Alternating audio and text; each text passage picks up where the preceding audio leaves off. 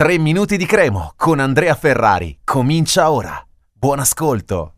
E anche in questo turno infrasettimanale la Cremonese guadagna un punto sulle due inseguitrici che sono Verona e Sampdoria, perché anche il Verona ha perso ieri 1-0 contro la Juventus fra mille polemiche e in effetti il Verona può aver ragione, anzi ha ragione, perché il tocco di mani palese del difensore della Juventus, mi sembra Danilo, davanti alla porta era evidentemente calcio di rigore. Era evidentemente calcio di rigore perché quel pallone entrava tranquillamente in porta e si fischiano sempre questi rigori, però ogni volta ci troviamo ad affrontare situazioni arbitrali diverse a seconda dell'interpretazione dei vari direttori di gara e quindi manca oggettività in episodi in cui invece dovrebbe esserci l'oggettività come in questo caso e mh, mm, questo per spezzare una lancia in favore del Verona perché eh, dopo otto sconfitte di fila quel rigore magari si trasformava in gol, forse pareggiava la partita e quindi solidarietà al Verona perché in una situazione così difficile un punto comunque sarebbe servito per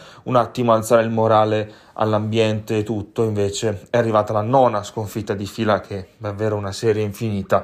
Comunque, detto questo, la Cremonese è soddisfatta del risultato e eh, quindi guadagna come detto un punto su queste due inseguitrici e stasera già eh, si, eh, si, prepara una sfida importante quella di Empoli quindi apre la quindicesima giornata di, di campionato con questo anticipo. Hanno avuto pochi giorni Empoli Cremonese per prepararla però lo ha detto Alvini ieri in conferenza stampa più e più volte è una partita fondamentale fondamentale.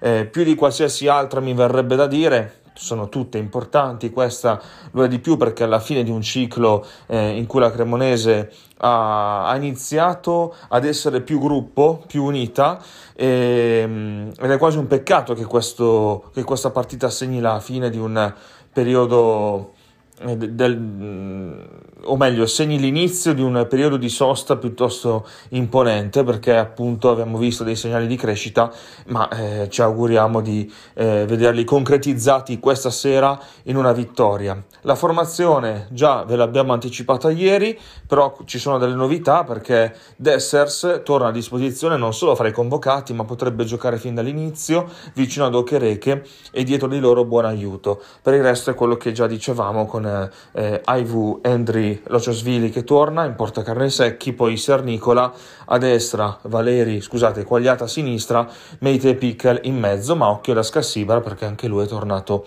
tra i convocati. Eh, Malvini sceglierà solo all'ultimo chi mettere in campo. Allora, l'appuntamento è per questa sera.